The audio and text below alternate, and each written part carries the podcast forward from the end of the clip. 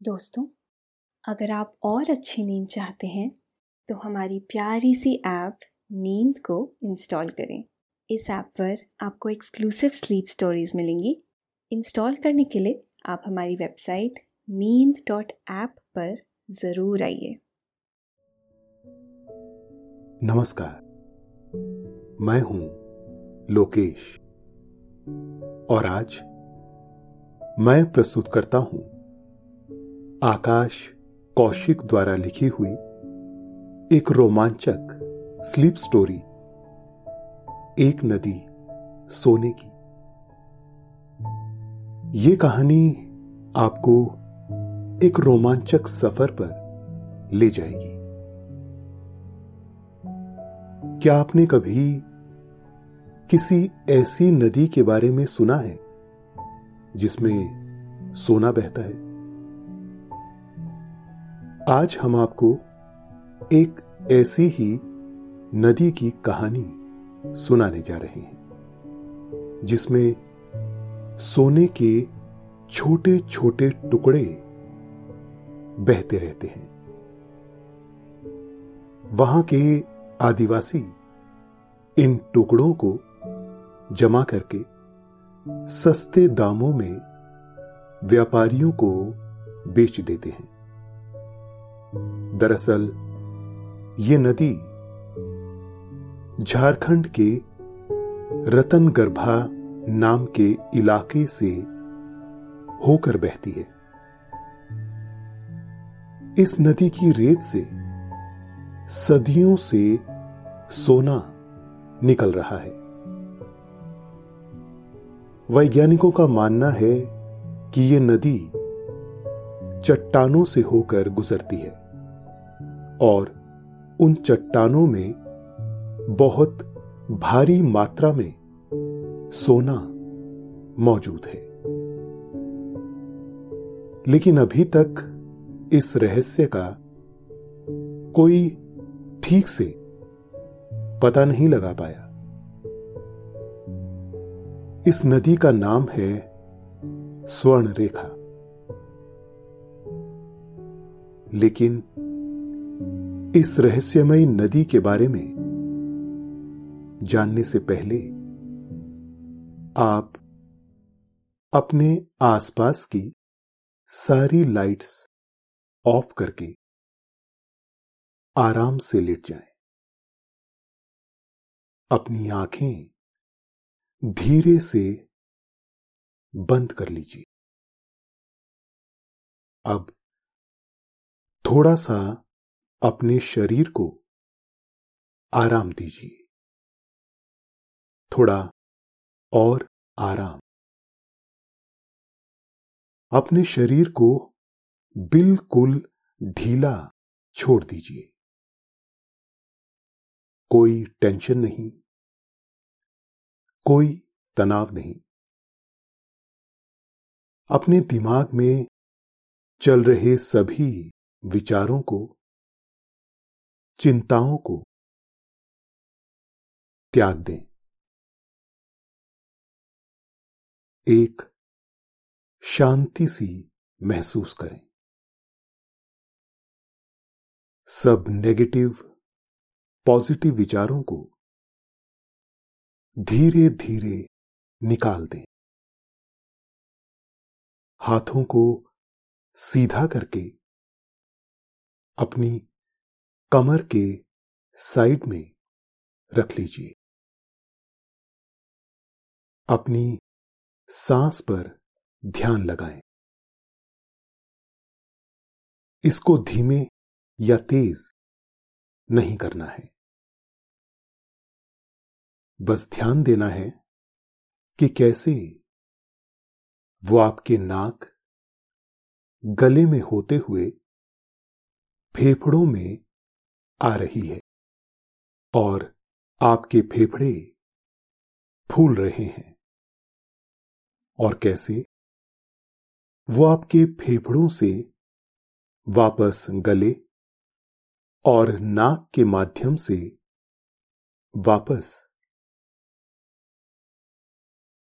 निकल रही है और आपके फेफड़े थोड़ा सिकुड़ रहे हैं। आपका मन शांत।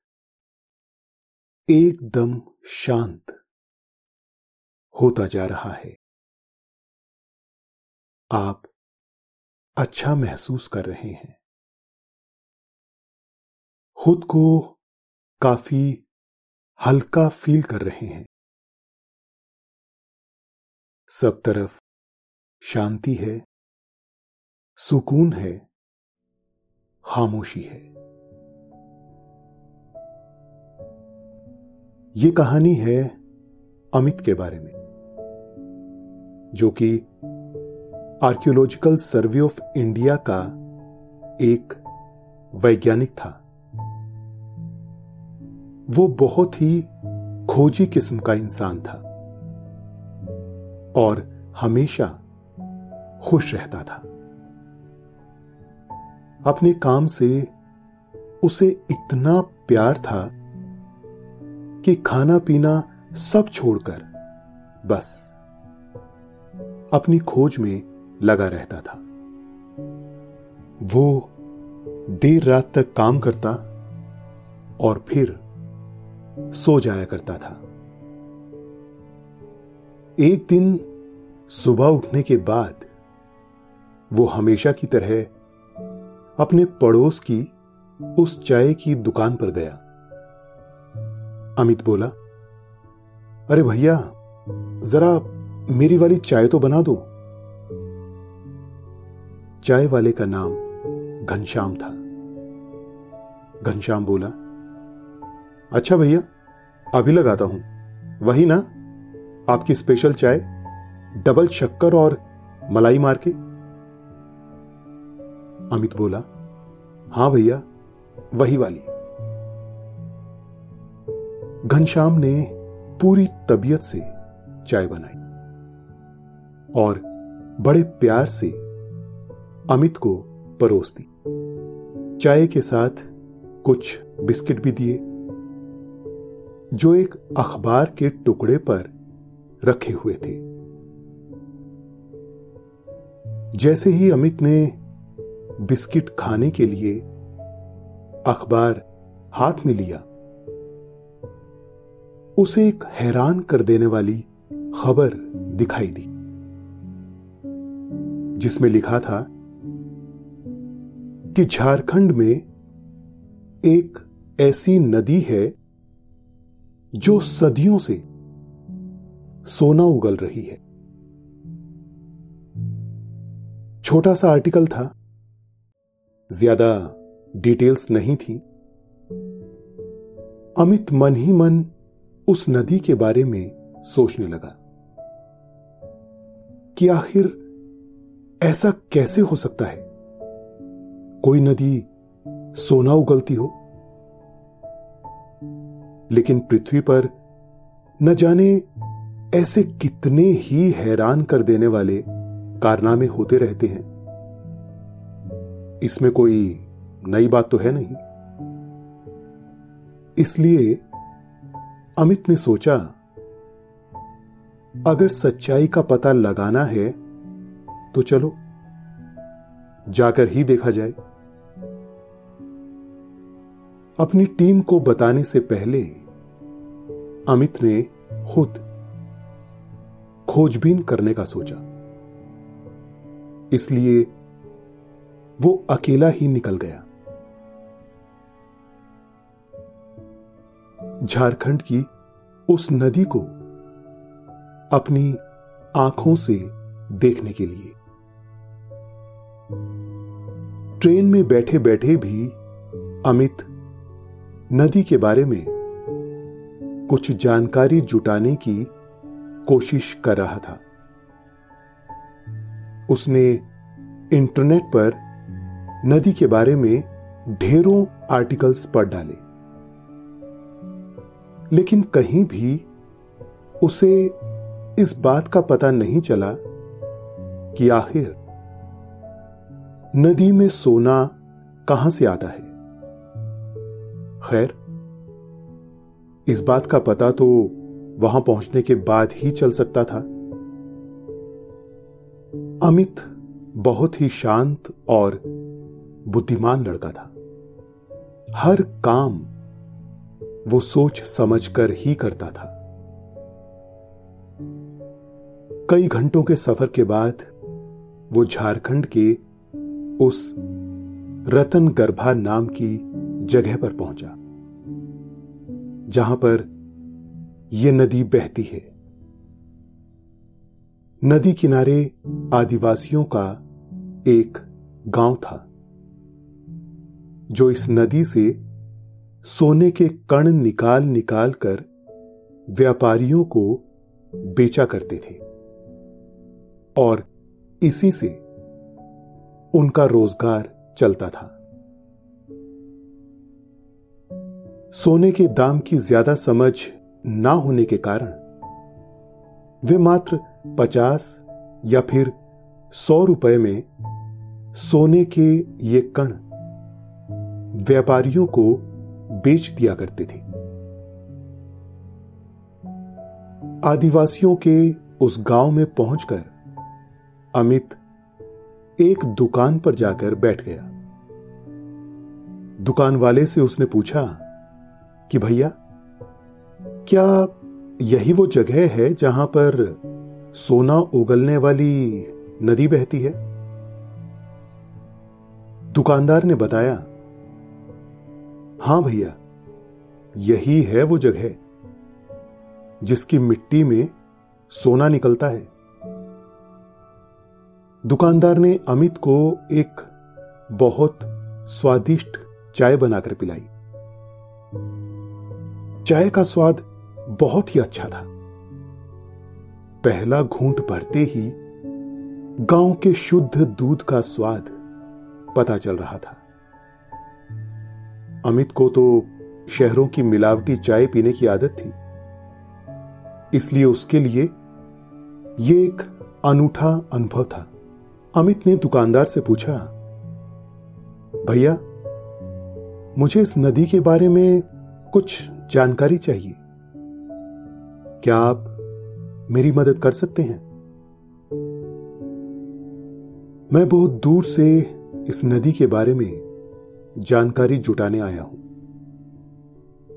दुकानदार बोला, कि भैया, अगर आपको सच में बहुत सारी जानकारी चाहिए तो केवल एक ही आदमी है, जो आपको इस नदी के बारे में सब कुछ बता सकता है।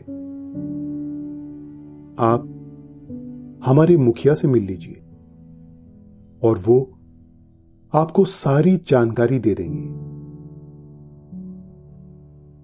दुकानदार ने अमित को मुखिया के घर का पता बताया और अमित मुखिया को ढूँढने के लिए निकल पड़ा। आदिवासियों का यह कबीला बहुत पुराना जान पड़ता था। जैसे यहाँ के लोग सदियों से इसी तरह अपना गुजर बसर कर रहे हों।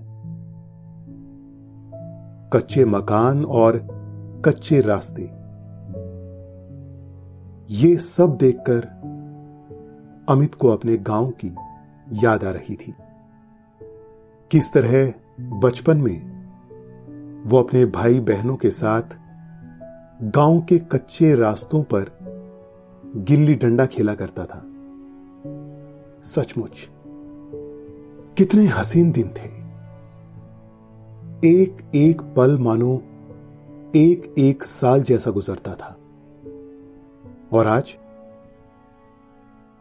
भागदौड़ में एक साल भी एक पल जैसा गुजर जाता है। वो गाँव अमित को अपने गाँव की याद दिला रहा था। किस तरह वो अपने बचपन में पेड़ों पर चढ़कर आम तोड़ा करता था।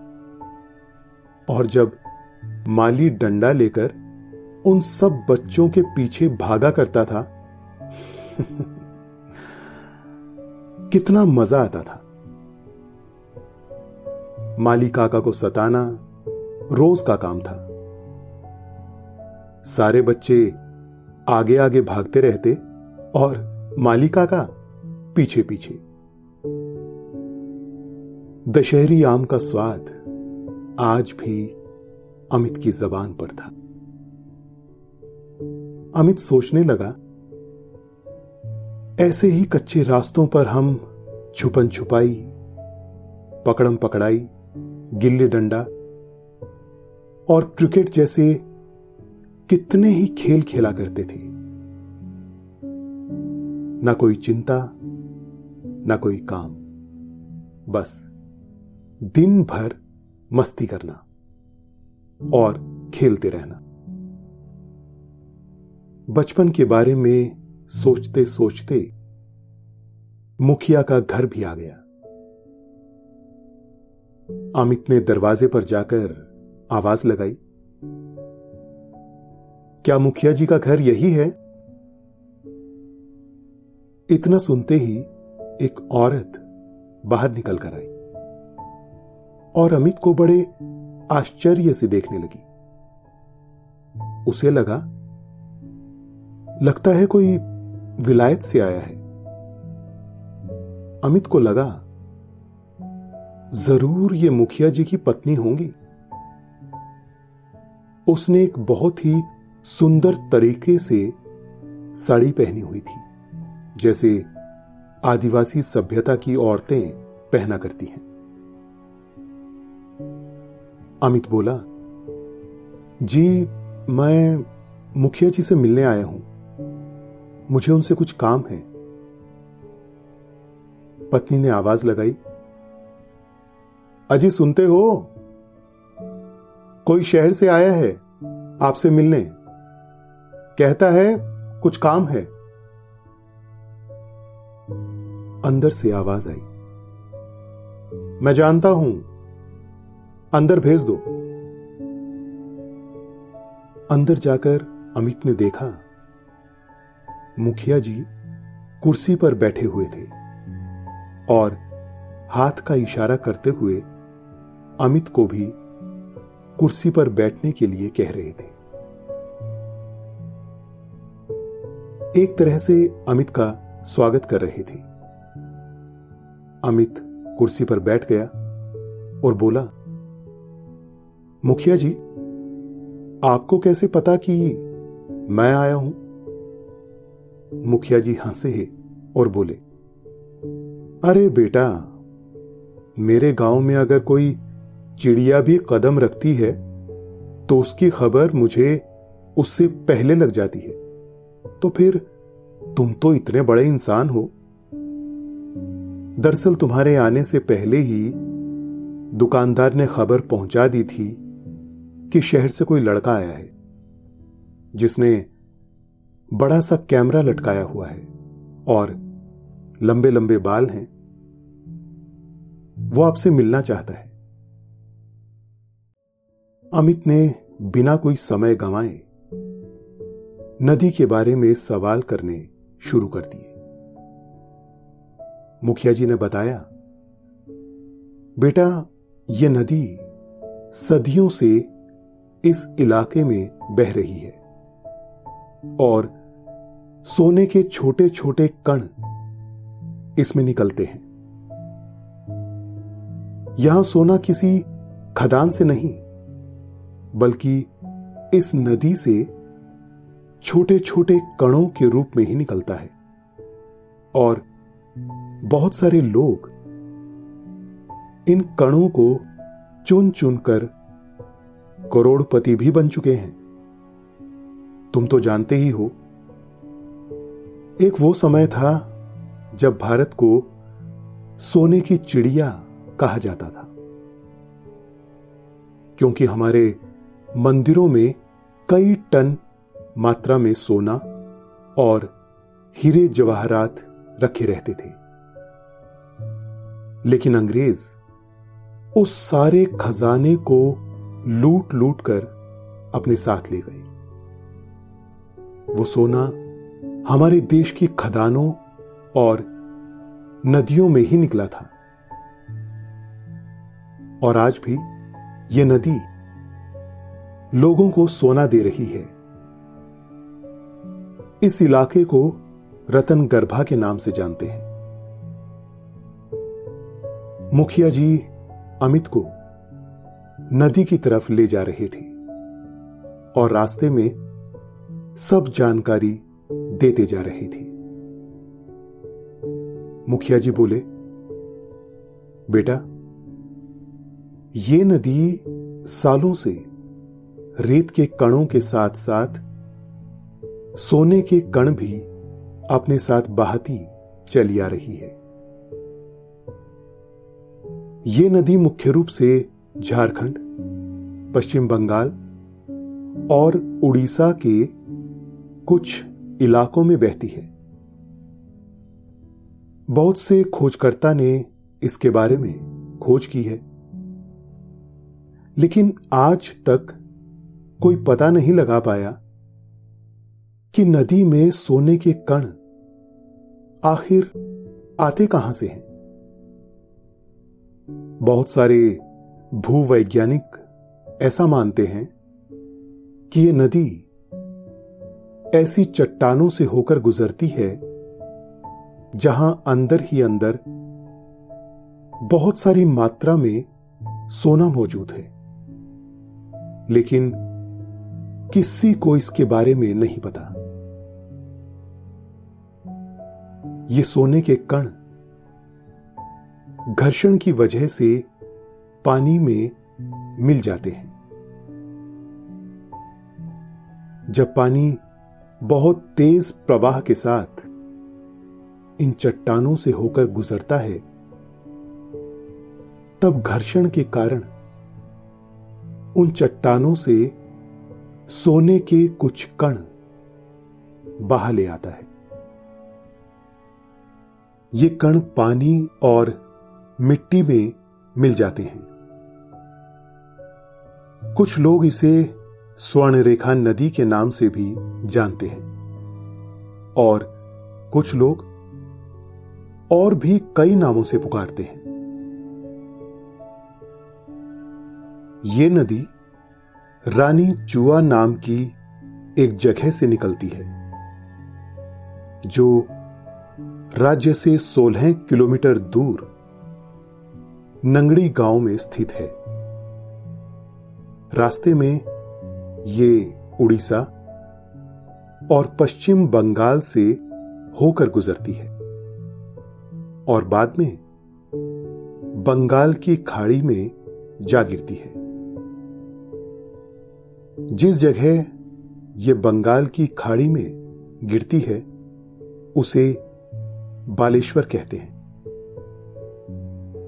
वैसे कहते हैं कि करकरी नदी से रेत के कुछ कण आकर इस नदी में भी मिल जाते हैं।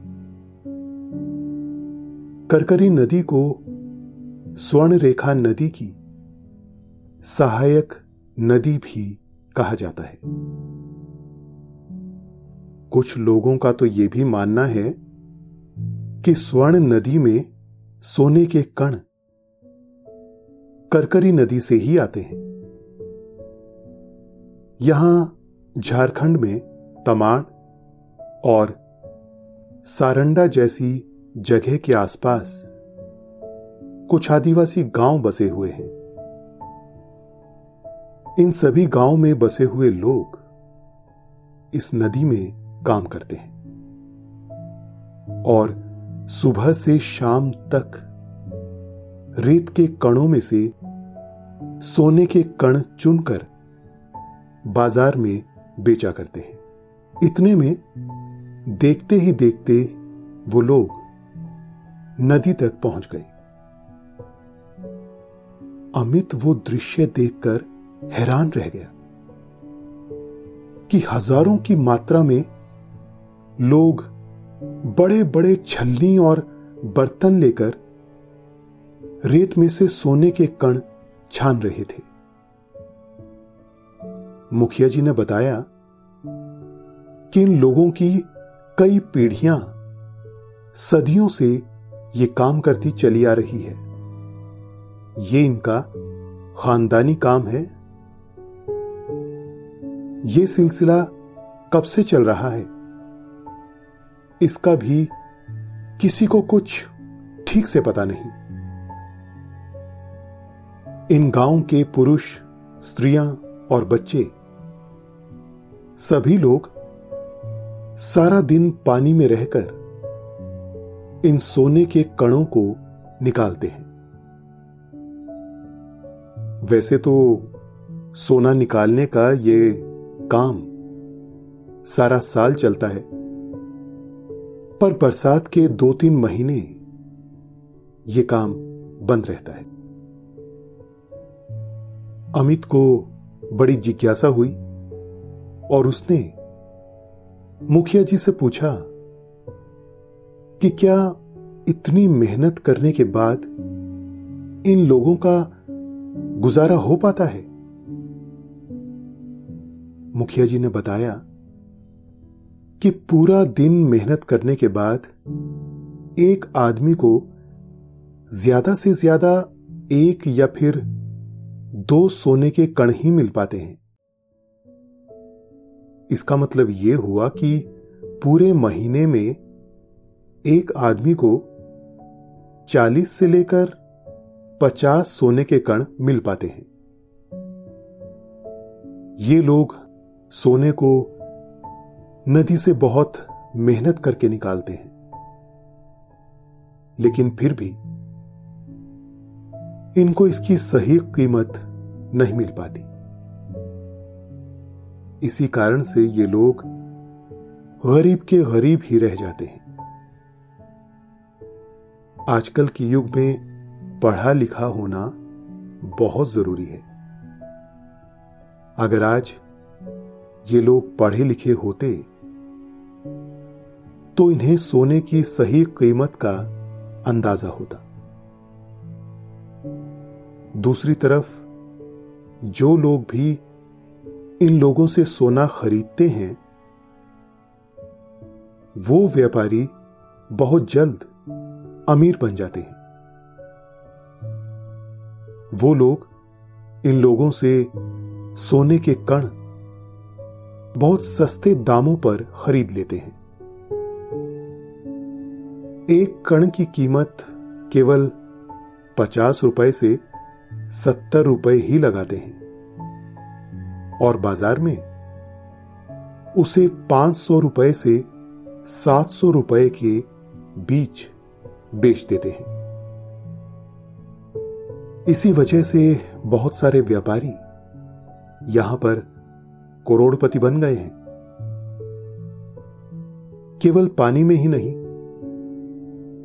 इस नदी के आसपास की मिट्टी में भी सोने के कण पाए जाते हैं। यहाँ के आदिवासी लोगों ने बहुत सारे तरीके इजाद कर लिए हैं,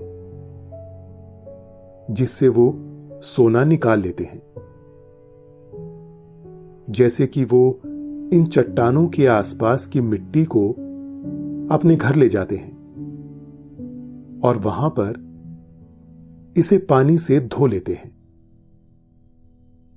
और फिर इसे कपड़े से छानकर एक विशेष प्रक्रिया के द्वारा सोना मिट्टी से निकाल लेते हैं। इतने में ही एक आदमी भागा भागा आया और मुखिया जी को सोने का टुकड़ा दिखाया। वो बोला, मुखिया जी, देखिए, मुझे आज ये सोने का टुकड़ा मिला है। अमित ने वो टुकड़ा अपने हाथ में लिया और उसे देखने लगा। वो टुकड़ा किसी चावल के दाने के बराबर था और चमकदार, सोने की कांति से भरा हुआ था। सोने का कण देखकर अमित को इस नदी की सच्चाई पर भरोसा हो गया। वो मन ही मन बहुत खुश हुआ। जैसे उसके यहाँ तक की यात्रा सफल हो गई हो। उसने मुखिया जी से कहा, मुखिया जी, मैं ये टुकड़ा खरीदना चाहता हूँ और मैं इसके पाँच सौ रुपए इस व्यक्ति को दूँगा ताकि आज इसे और मेहनत ना करनी पड़े। मुखिया जी ने अमित की प्रशंसा की और सर हिलाते हुए हामी भर दी। वो आदमी पाँच सौ रुपए पाकर किसी बच्चे की तरह खिलखिला रहा था। अमित ने देखा कि कितना निश्चल मन यहाँ के लोगों का है और कितना सीधापन है यहाँ के लोगों में। अब अमित वो टुकड़ा लेकर अपने शहर वापस लौट रहा था।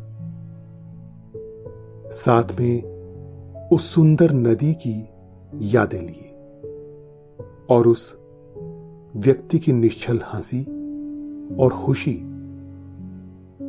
जिसका वो कायल हो चुका था। आपने ये कहानी सुनी। कहानी एक नदी सोने की। आपको यह कहानी सुनकर अच्छा लग रहा है। और समय हो गया है आपके सोने का। आप महसूस कर रहे हैं कि नींद आपको अपने आगोश में समाती जा रही है। समाती जा रही है। शुभ रात्रि। धन्यवाद।